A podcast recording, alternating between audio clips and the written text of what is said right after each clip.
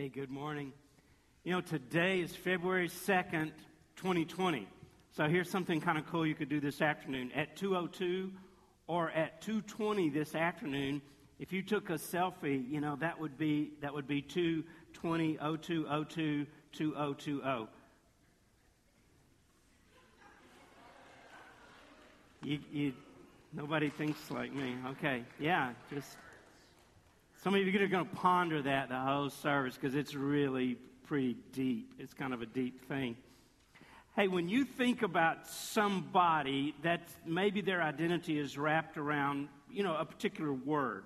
For instance, if I were to say, oh, she's a Democrat.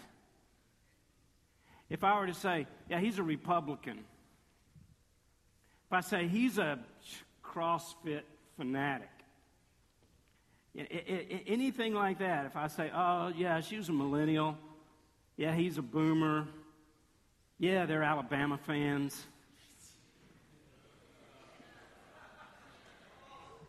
See, immediately, immediately, you get this thing, right, in your head. You get this image or this idea, um, a certain mental association. If I tell you, um, you know, um, I, I love, Joe gave a little shout out from Memphis. I'm so glad Memphis is represented in the baptismal pool this morning. Um, well, when I first moved here, and I said I'm from Memphis, and this guy said, "What part of Memphis?" And I said, "Frayser." And he he leaned into me. This true story. He said, "Did you ever kill anybody?" I said, "Yeah, a couple of people. Yeah." But they deserved it. They needed killing, you know. But uh, you know, that's just you know, when you hear something and when you think about that, we we we do that. So, what comes to your mind when I say Christian? Oh yeah, she's a Christian, and he's a Christian. What what is that? What do you associate with that? Odds are there's, there's something because every, this word, you know, it carries characteristics uh, with it. Now, the thing is, because I'm kind of one of the insiders now. Uh, my life, I used to say it was half and half, and, and somebody reminded me, hey, dude, your life's not half and half anymore. It's like one third, two thirds.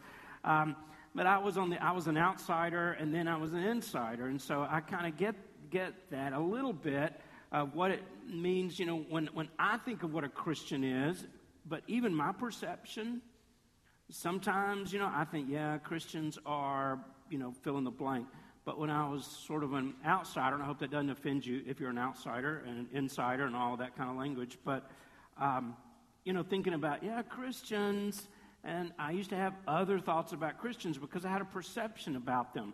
And I got that from my family, from people I saw or caricatures of Christian that were on television. You know, some of those shows are a little wacky and everything. So I had an idea about that, what that means. So I think we, we, we do that. Now, here's the thing I wanted, wanted to talk about today. Um, the first followers of Jesus, they didn't even call themselves Christians. That wasn't something they came up with.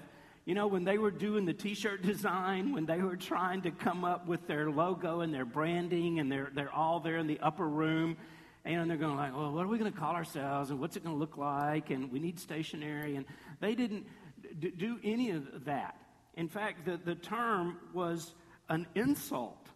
It was a derogatory term that first pops up, I think, in the 11th chapter of Acts, that was said about them, making fun of them. It's like, oh, so you guys are little Jesuses. Oh, you're little Christs. Oh, running around everywhere. It was mocking them, but the term kind of stuck and, and it began to be used about us, and we sort of adopted it. And now we say, after all this time, yeah, I'm a Christian.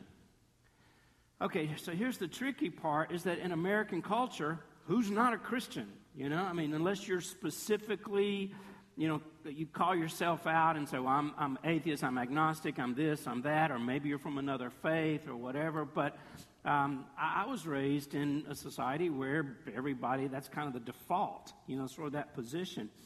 Uh, the, the thing, and you see this in, in, in this is in the 11th chapter of Acts, the 26th verse, where you know we're, we're, we're, called Christians, but you know what we, we were called and what we called ourselves and even what Jesus called us?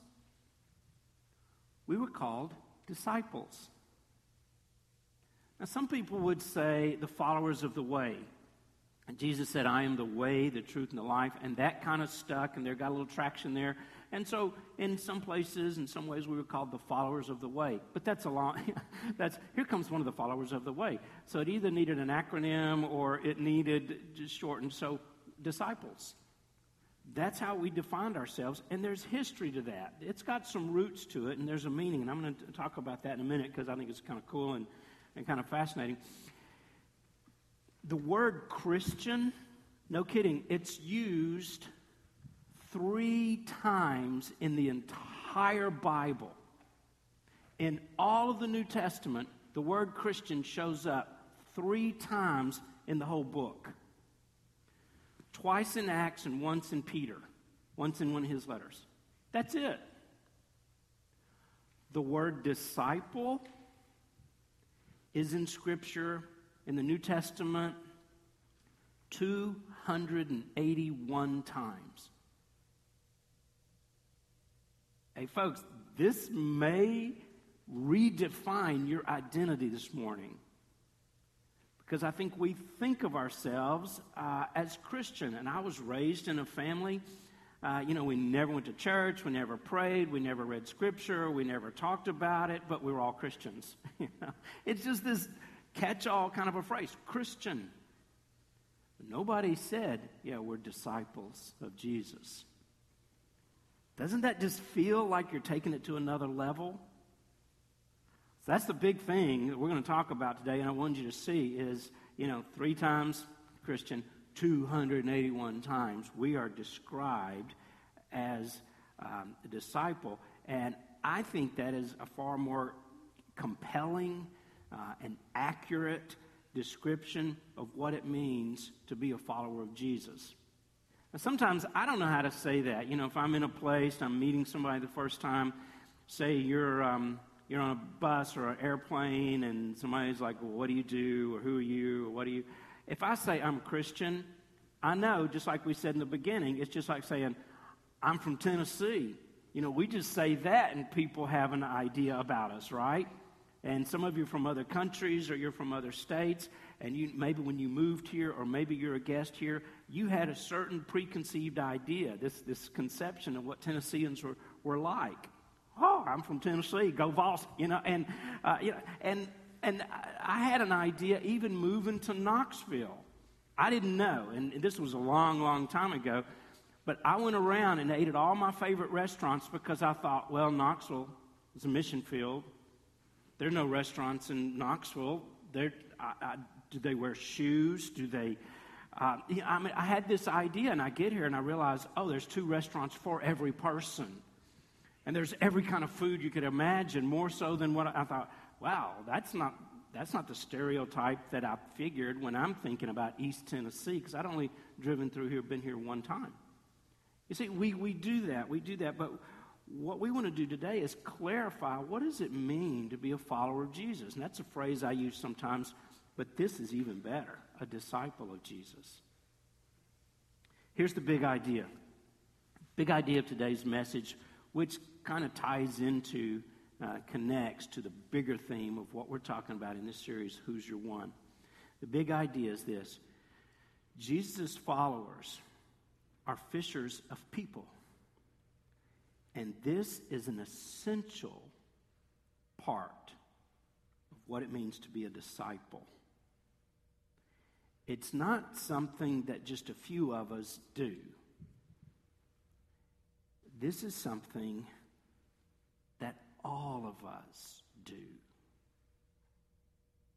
I think there's an idea that you maybe bring a pastor or an associate pastor or, you bring somebody on or you've got some, these reference point kind of people in your life and you think, oh, they're the hired guns, they're the professionals, if my mama needs Christ, I'm going to call one of them to come talk to her about it. Or if my cousin or my roommate, then I'm going to say, yeah. And, and I had that idea too. And I took a lot of my friends to a guy. He was a youth pastor at a church, and I was really too old to be in the youth group. but he just sort of mentored me, you know. And when I would have these spiritual conversations with somebody, we'd get to this place where they're like ready to embrace Jesus. And they're like, yeah, I want to be a disciple. I didn't know what to do next. I think, okay, let's get in the car. Where are we going? Oh, we're going to Toby's house because he can show you how to do this. I didn't know what the next step was. And I think, I think a professional has to do this, and I don't know if he sprinkles you with something or does something over you so that you become a Christian. I had it all wrong. I had it all wrong. So the big idea today is this is not my job as pastor. I'm here to shepherd you and to equip you. It's our job. It's all of ours, our task. So here's the action point at the end of our time, which is going to come up in just, just a little while.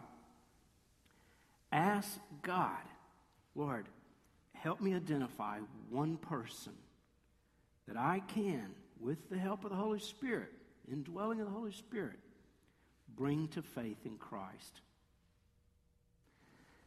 Now, I've got this little not so secret agenda. Um, and you think, why one? Why not 10? Why not 12? First of all, I know you're probably not going to be able to actually, um, you know, be really influential or involved with 12 people and you know, you can't even eat lunch with that many people this week. There's not that many days. And, but whatever that is, will probably fizzle out. You maybe won't do it. But I know this if you do it once, if you one time bring somebody to the place of healing uh, in their life and of blessing and of salvation to Jesus, you're going to do it again. You're going to continue to be a disciple maker and make those relationships and build those bridges. Uh, it, it's an addictive thing. It, it, it, really is. So that's our action point today. And uh, let me read to you the scripture. When this first started, very you think, well, how did this mechanism, this system, this relational kind of ministry begin? Uh, well, it was in uh, the book of uh, Matthew. There's several places you could read this, but here's here's one um, where Jesus began developing his team and the people who would follow him. It's in chapter 4, in verse 18. It says this One day, Jesus was walking along the shore of the Sea of Galilee. He saw two brothers, Simon, also called Peter, and Andrew. They're throwing a net into the water because they fished for a living. And by the way, Jesus didn't change their method of fishing. Some of you fish for people with hooks. And my generation was taught that through some of the methods of evangelism. We're trying to hook people and just felt very manipulative. And we don't do that. We cast this nice, soft net. Okay, um, I'm distracting myself. I just had that thought uh, that it was net fishing. Um, Jesus called out to them, Come, follow me, and I will show you how to fish for people. They left their nets at once and followed him. A little farther up the shore, he saw two other brothers, James and John, sitting in a boat with their father Zebedee. Um, and I, love the detail of Scripture, you know. Uh, and they were repairing their nets. And he called to them too. They immediately followed him, leaving the boat and their father uh, behind. Uh, let me give you a little historical background of what it meant to be a disciple because, uh, we, we, again, we attach words to things and we think our definition is, well, I always thought it meant that, you know, and we, we do that all the time. And I, I kind of, I, th- I think disciple is one of those words. And what did that mean to be a disciple in the first century? So when they start following Jesus, why did they just leave everything and walk away and they literally follow him around? Because that's what a disciple did. This wasn't invented at this moment, it didn't start with Jesus. There were already disciples of all these other people, particularly rabbis in, in this Judaistic culture. So here's the, here's the backstory to that. All Hebrew boys went to uh, Torah school starting at age five. That was like preschool. And you're going you're gonna see how this lines up, even with modern day culture, as far as the development of this. So, preschool, kindergarten, they all go to Torah school.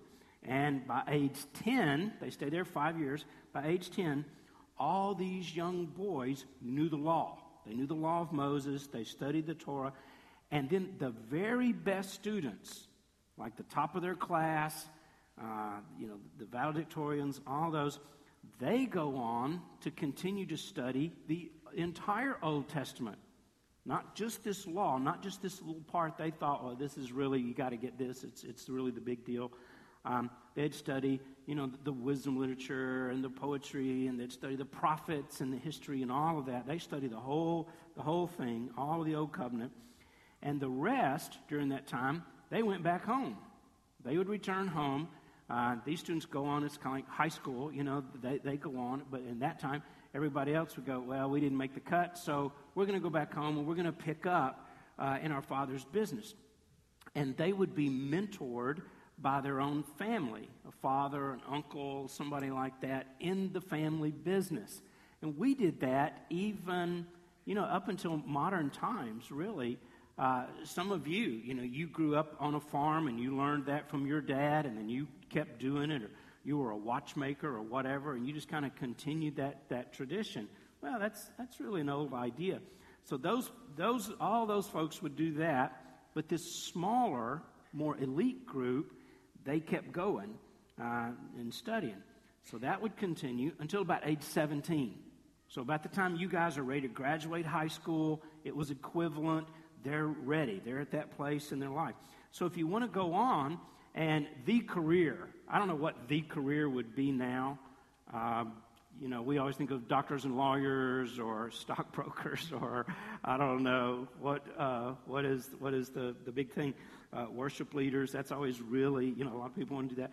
Uh, but say you, you you get to this place. You're 17. You're ready to graduate, but you want to keep going in religious studies because that was the creme de la creme. That was the job. That was the you know thing.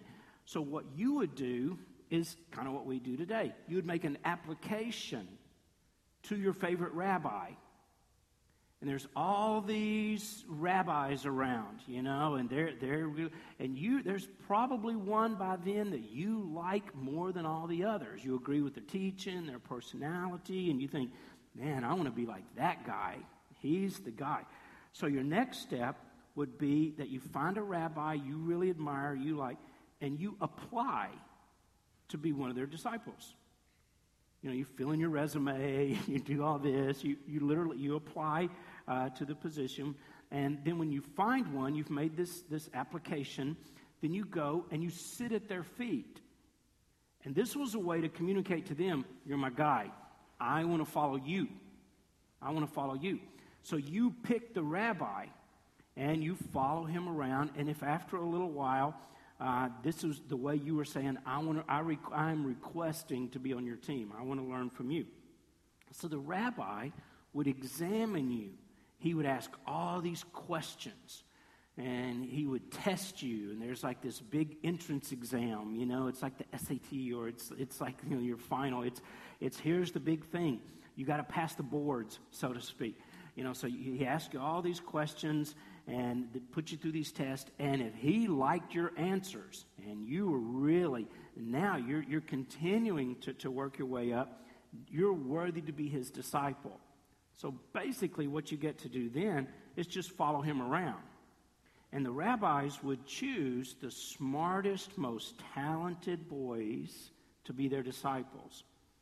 Now, the rabbis were kind of picky about that because it wasn't just, I'm going to teach you. I'm going to be your, your main person. No, when, when you chose someone like that, they believe what you're going to do is become like that person.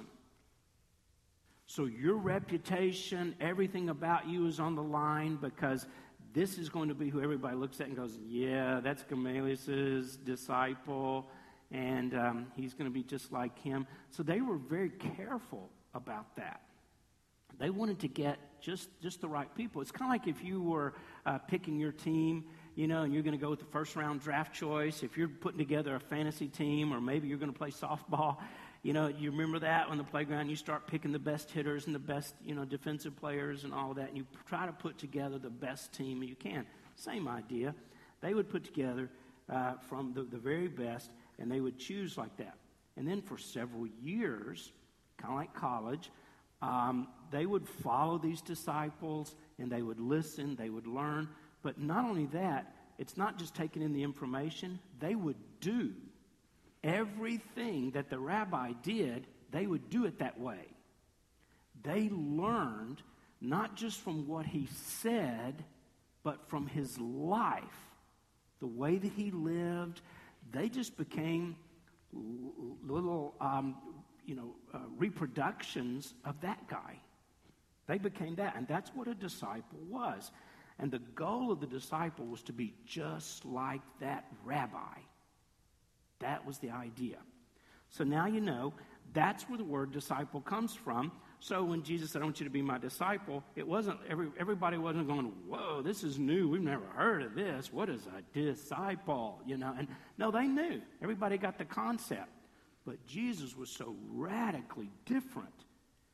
And the whole process of the way he did disciple ministry was completely different.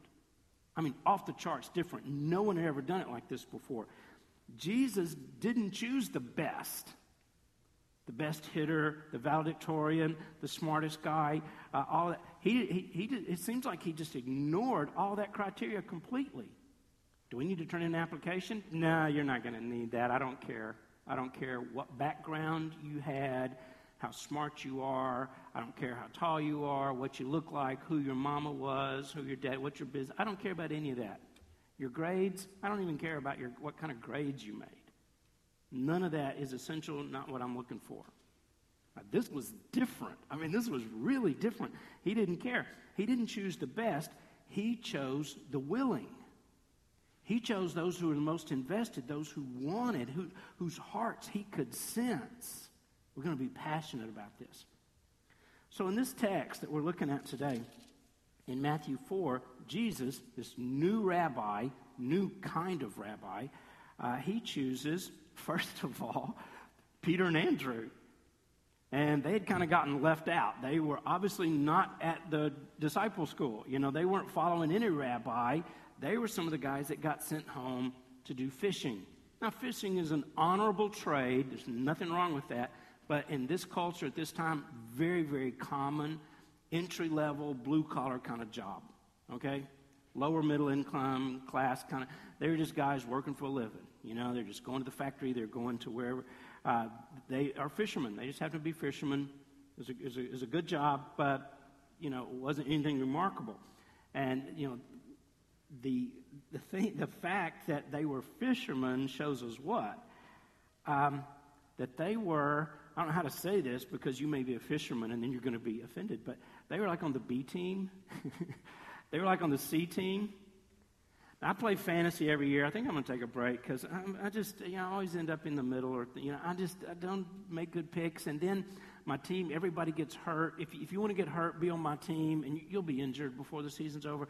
So everybody's hurt, and they weren't that great to begin with. So I am by the end of the season, I'm down to my C team. You know, I'm like, who's this guy? Well, he made five points last week. I'm going to put him in. And you know you have that hopeful feeling. Those of you ever do this? you think this is going to be his week. I'm looking at it. He could break out. I mean, he might really be good. He's not. You know, it's not going to happen. Never did for me. I mean, you know, the guy I put on the bench, yeah, he made like 20 points, but my guy made four. So that's kind of the way. This is the C team. This is way down in your lineup. They weren't the best of the best. They were. Remember last week we used the phrase nowhere man? They were nobodies. They're just guys, a couple of guys.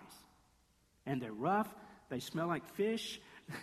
they're just these, these gruff guys. They don't have good grammar. They're, um, they're spitting. They're burping. They're, I mean, they're, they're, just, they're, just, they're just, okay, you got the idea. I just want you to think, let that sink in for a minute. When Jesus chose his guys, his team, his squad, to build this movement that's going to revolutionize the world, it's not who I would have picked. I mean, I would have picked, you know, those movies where it's like the best of the best and they're all lined up and they're all really good. This one's a great shot. This one's good at explosives. This one knows karate and they put together this super team of whatever. This was not the Avengers, okay? This was like, you look at these scraggly guys and they're all standing there going, hey, you we're going to be disciples. Yeah, I'm very excited about it. Me too. You know, and they're all just lined up there. They're like Alabama fans. Okay, I'm sorry. That's a little pastoral joke. Okay, um, so, so that they're all, and now Alabama, I'm going to get emails. Um, you do, if you're from Alabama, you do know about email, right? That's a new, okay. Um, all right, all right, let's stop, stop it. That's not funny. That could hurt. That could hurt somebody's feelings. So um, these aren't the best, the best, but he chooses them. And I think they were a little surprised by it. I mean, Zebedee's sitting in the boat and they call his sons out, and Zebedee's going, What? My boys? You know my boys? I don't think you want them on your team. I think there's some guys down the street that are really, they were so sharp and they were the best. And Jesus is like, nah, I don't really want them. I want these guys. So he puts together this ragtag bunch of folks and he, he chose them. Do you see the difference? They weren't seeking him, they were fishing. They were doing all kinds of stuff. They were they were guys without much potential or personal power or influence or any of that. To follow him and to become like him, to know God the way Jesus knew God, to know what Jesus knew, to do what he did. And Jesus said, You're even going to do better stuff. You're going to do bigger stuff than I'm doing. And they must have looked around each other and thought, Yeah, I don't think so. I don't know. He goes, Oh, yeah. Once I fill you with my power, it's going to be incredible. See, we often look at each other and we look at other people and we think, oh, the criteria is not there, or they're not there, the potential's not there. You got it all wrong. It doesn't matter. It's none of, nothing about any, any of that. Jesus chose them because his work, what he was going to do in the world, wouldn't come. I want you to get this it wouldn't come from their abilities or what they could do for Jesus.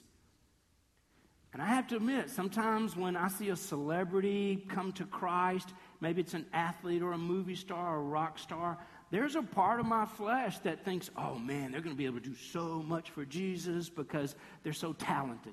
They're so this. They've got such a platform. God's like, Yeah, I'm excited about it, but no more so than I would be for you. He chose them for what He could do and would do in and through them. That's the deal. Jesus taught that His authority in the weakest vessel was infinitely greater than the greatest talent out there without Jesus, without Him. And that's good news for me. That's good news for a guy like me. God wants to use you in your family, at your school, your workplace, your neighborhood, your apartment building, all that. He wants to use you. So I say this gently but firmly. Stop making excuses about how you can't do this, how you're not able. He doesn't need your ability. It's not about you. He requires just your availability. Jesus never called the equipped, he always equips those he calls. So just flip that and see yourself in completely different lens. Here's my question Have you made yourself available. Or because of the person you see in the mirror and you think, I'm not smart enough, fast enough, good enough, eloquent enough, uh, I'm not pretty enough, I'm not educated enough, I'm not blah, blah, blah, blah, blah, blah. That's from the enemy. That's your old way of thinking. That is not the way God sees you, and that is not your potential of what He wants to do in and through you. He wants you. He picked you just like you are, very purposefully and very specifically. He chose us. We didn't even choose Him. You know, in this text, He says, Follow me. I mean, they're, they're working, they're looking around. This guy says, Follow me. And the typical way that this all went down is that, you know, if you were among the best of your class, um, you applied to the rabbi, and if he liked what he saw, then he'd choose you back, and it kind of worked like that. And this selection must have given people a lot of confidence. You know, in days they're struggling or they're not feeling it, and they're thinking, but Rabbi did choose me. He must have seen something I don't see, or, you know, I, I think he, he sees something in me. And, it, you know, but this was so different. Jesus starts the process back even further. I mean, he, he pushes way back. They didn't come sit at his feet and hope they get picked. They were just living a life. They were just doing their deal. And he comes along seeking them. He did that in my life. Maybe he did, did that in your life. And he does it through all kinds of ways. I mean, I just wonder, so I was just wondering this last night. How many of you first came into contact either with Christ or to the church or, you know, uh, this spiritual thing was initiated by a friend or a relative, somebody inviting you to something. How many of you, I just wonder how many, wow, okay. He invites us. We're exposed. Somebody pulls either parents or friends or a classmate or somebody, they, they invite us and they pull us in. Jesus is, is pulling to us. And this was so uh, not the way that it was done. I know um, some of you maybe you're struggling right now. Maybe you're struggling in your marriage, maybe in a dating relationship. You're struggling your grades, maybe in a couple of classes, not looking so good, and you've, you've really got some work to do there, or it's in your career just you're not hitting your numbers, you're not, uh, you know, where you would want to be or, or, like to be. Uh, and, and we, we kind of use those things. Maybe you're a parent and you're thinking, oh, I parenting? I'm not so sure how this is going. I want you to believe this. I want you to push through all of that and believe this. If you are a disciple of Jesus, He chose you. And there's times I've thought, God, I'm such a mess up. I don't know. Are you sure? Because uh, there's a lot of other people that would do this a whole lot better. Are you sure about that? You know, uh, uh, so uh, just make yourself available. Have you made yourself available? In John 15, 16, Jesus says, You didn't choose me. I chose you.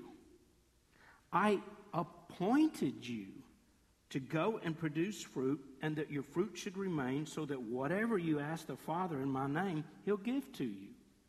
Most of us only notice the last part of that verse. we just want to get stuff, and we think, oh, he said he would give me stuff if I just asked for it. The big point of that is he called you, he picked you, he appointed you to follow him and to produce fruit. And here's something that uh, I've thought a lot about, and I, I wanted you to think about this as well. Our primary calling is to be with Him. You know, several times Jesus says, Follow me. He doesn't tell them where they're going, what the assignment's going to be, how this is going to work or play. You know, he, he didn't. He just said, "Follow me." His primary call is not to do something. See, most of us, we're so caught up with and obsessed with, and I say this carefully, but you think it through. We are so um, all about our own sanctification that most of the sermons and Bible studies and books we read and everything is how can I be a better Christian? How can I be? We're so focused on sanctification, and I get that. But we miss redemption. God is always focused on your redemption on your redemption. You know, that was that showed up in a song we sang, an old song we sang today.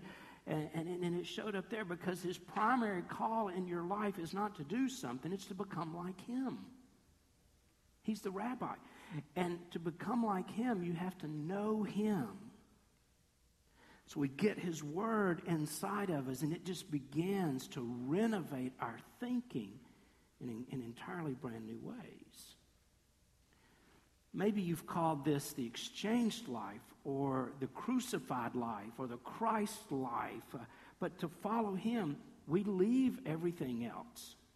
It's not a blend of all your old ways and your old thinking or your old religions, your old lifestyle, and then add Jesus into that. That's not what this is. It's something brand new. This says, you know, in, in this one sentence here, it really got my attention. It says, immediately they left their boat and their father, and they followed him. Why identify those two specific things?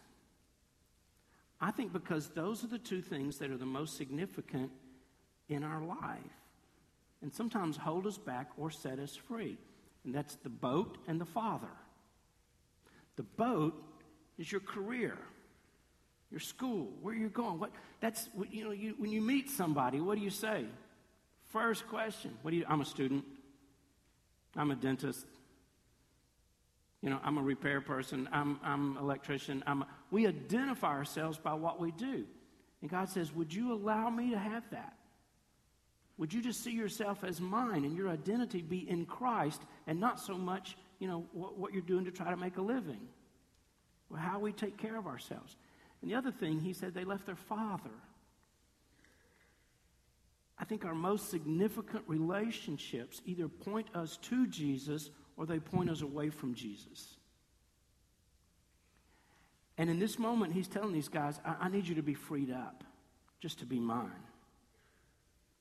When you follow Jesus, then he takes precedent over both of those things the boat and the Father. Your career, your life, how you take care of yourself, and all your relationships. Now, I, I think before you freak out, I don't think most of us are going to literally lose your father and mother. I've seen that just a very few handful of times because of Jesus. You know, uh, some might. Okay, uh, but for some, God may be telling you to change careers or you know pursue this kind of education. But for most of us, it's not going to be that dramatic. You know, but there's this freedom uh, that we give Him in our lives. Because you will have moments when you decide what's going to hold sway over your life. Who has the authority? How is it you're going to make decisions? How you're going to do what you do next? Where you're going to go next? How, is that going to be determined by your boat and your father and all these things? Or does Jesus have uh, this room in your life, and this authority in this place? We're going to do that. That's availability. Oh, God, first of all, Lord, what do you want to do? What do you want to do? Now he's got this incredible room and this space uh, to work in us. And the first thing he's going to tell us uh, is to spiritually reproduce. He says, Follow me, and I'll make you fishers of people. Jesus says, You abandon your old self, and you allow Christ to live in you. Uh, and he's going to be, and Jesus said, I came to seek and to save that which was lost. Why am I here? Why was there Christmas and Easter and everything in between and all that? Jesus says, I came to seek and to save that which is lost. And now you're my disciple. What is your purpose? He says, to bear much fruit, for you to follow me. You see, we think our purpose is to be a better person. I got saved, so now I can follow Jesus and I'm nicer and, and I have. And he says, No, no, no. That's on, that's on the path, on the way to who I really wanted you to be and the reason I called you. In verse uh, in John 15, 8, he says, My Father is glorified in this that you produce much fruit. And that's what proves you're a disciple. It doesn't prove that you're a disciple just that you got over your addiction or you changed your habits or you're a nicer person. That's part of the real deal. The, the, the proof, you know, the, the, the criteria is that you produce fruit. Jesus told his disciples in, in, Matthew 28, he says, Go. And this is the famous, you know, this big first assignment that is still active for all of us. He said, Go therefore, make disciples of all nations, baptizing them in the name of the Father, Son, and the Holy Spirit, teaching them to observe whatever I've commanded you. And remember, I'm with you always, even to the end of the age. You're not going out by yourself. I'm going to be with you. I'm going to stay with you. Now, I'm not going to get all Greeky on you, but real quickly, because I think it's significant. In, in Greek, the, this word, um, the, the words go, baptize, and teach, those are actually participles that derive force from this one controlling verb, make disciples. That's your job. You've got one job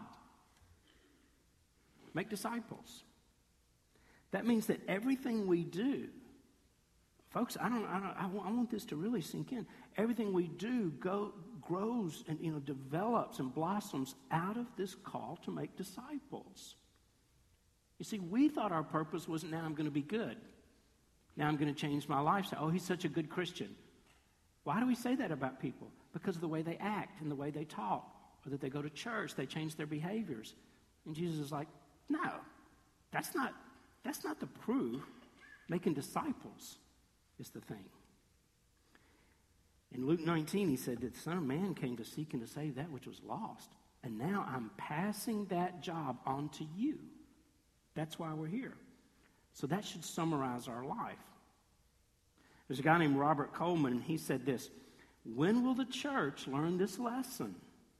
Individual women and men are God's method. God's plan for discipleship is not something, it's someone. It's you. It's you. You are God's method. That's how he's going to do this. Don't let that intimidate you.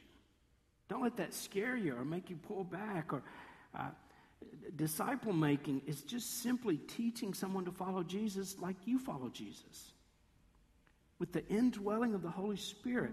And Jesus has promised, "I'm going to help you. I'm not going to throw you out there and just let you." So identify who's your one. Who's your one? Ask God. We're going to, we're going to take a moment we're just going to ask the Lord, Lord, would you help us? Would you show me who my one is? And with the help of the Holy Spirit, bring that person, that friend, that cousin, that coworker to Christ. Here's the question Will you pray this in the next couple of minutes? God, give me one person that I can bring to Jesus. Know I imagine this every week. What if we all did that? What if every community group made it their goal to reach one person for Jesus? If each one of us committed, I'm going to reach that person.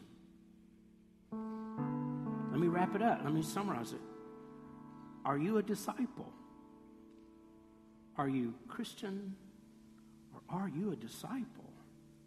If not, maybe that's the beginning place. Maybe that's the next step is say, God, I don't want to just be a cultural Christian or just kind of in. I want to, I really want to be a disciple of yours. He's going to say, okay, start bearing fruit. Start disciple making. So let's do this. We're going to sing this together. And we've left these names. We've come in during the week. I was in here a couple of days ago and just prayed. And, and, and we call out these names one at a time out loud. And uh, we just call out every one of these names. We're going to keep doing that. Now, if the Lord's given you another name, uh, I brought some more. There's extra bookmarks here. So you can add another name. Or if there's someone's name that you've already put and you think, yeah, you know what, I want to pray over them again, then, then that's okay. This, this is a free place. It's like our prayer room here. So you can come down and just touch your card again and pray for that person one more time and just keep praying for them. Uh, God, I'm going to make a disciple out of that person. Isn't that cool? All these names. Let's do that right now. Let's pray. Let's seek the Lord and be his disciples. In Jesus' name.